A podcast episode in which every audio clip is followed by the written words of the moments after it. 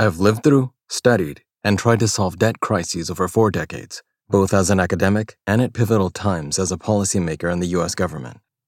Some crises were confined to a single region, others swept the globe. Some left few traces. Others devastated entire economic sectors and upended millions of lives. No one should pretend to have all the answers to such a complex problem as managing economic policy. But I've learned this much experience is a poor teacher.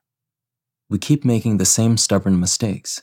Time and again, enthusiasm and easy money policies inflate bubbles. Time and again, they burst. The Looney Tunes Roadrunner could sniff out dynamite in gift wrapping. Why can't we? Whether packaging or human nature is to blame, the worst debt crisis of my lifetime lies right ahead of us, as if we have forgotten every single one of its predecessors. One country that should reckon with the lessons of the past is Argentina. In 2020, the Argentine government defaulted on its debt for the fourth time since 1980 and the ninth time in its history. In August 2020, the country's finance ministry announced an agreement with weary creditors they extended maturities on the debt and slashed interest payments with hours to go before South America's third largest economy was prepared to terminate negotiations. Hope springs eternal in countries that try to avert financial catastrophe. May we never again enter this labyrinth of indebtedness, please, Argentine President Alberto Fernandez declared at the time, promising that Argentine debt will shrink by half over the next decade the president signaled that the government would do what it takes to keep a beleaguered economy viable. He thanked regional governors and members of Congress who were at his side. He thanked Pope Francis and the leaders of Mexico, Germany, France, Spain, and Italy. As the Financial Times reported, he stated, None of this was easy, but if there is something Argentines know how to do, it is to pick ourselves up when we fall.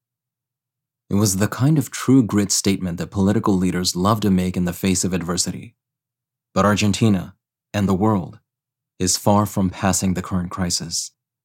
The country continues to labor under about $300 billion in public debt, nearly equal to its entire economic output in 2020. And inflation was ravaging the country during and after the COVID 19 crisis, with the inflation rate for 2022 expected to be over 50%. Increasingly, the entire world resembles Argentina. Public debt owed by governments, on top of private debt owed by corporations, financial institutions, and households, was soaring out of control before the gigantic tab for the COVID 19 pandemic response came due. In the United States, the $1.9 trillion COVID 19 relief package passed in 2021, plus two huge stimulus measures passed during the Trump presidency, added $4.5 trillion to its public debt since 2019. That would represent the boldest act of macroeconomic stabilization policy in U.S. history. Former Treasury Secretary Lawrence Summers warned in early 2021 in a Washington Post op ed, where he correctly expressed concerns that such a large, excessive stimulus would overheat the economy and cause high inflation. And then the Biden administration promptly planned another 3 to 4 trillion dollars of infrastructure and social spending that would be only partly financed by higher taxes.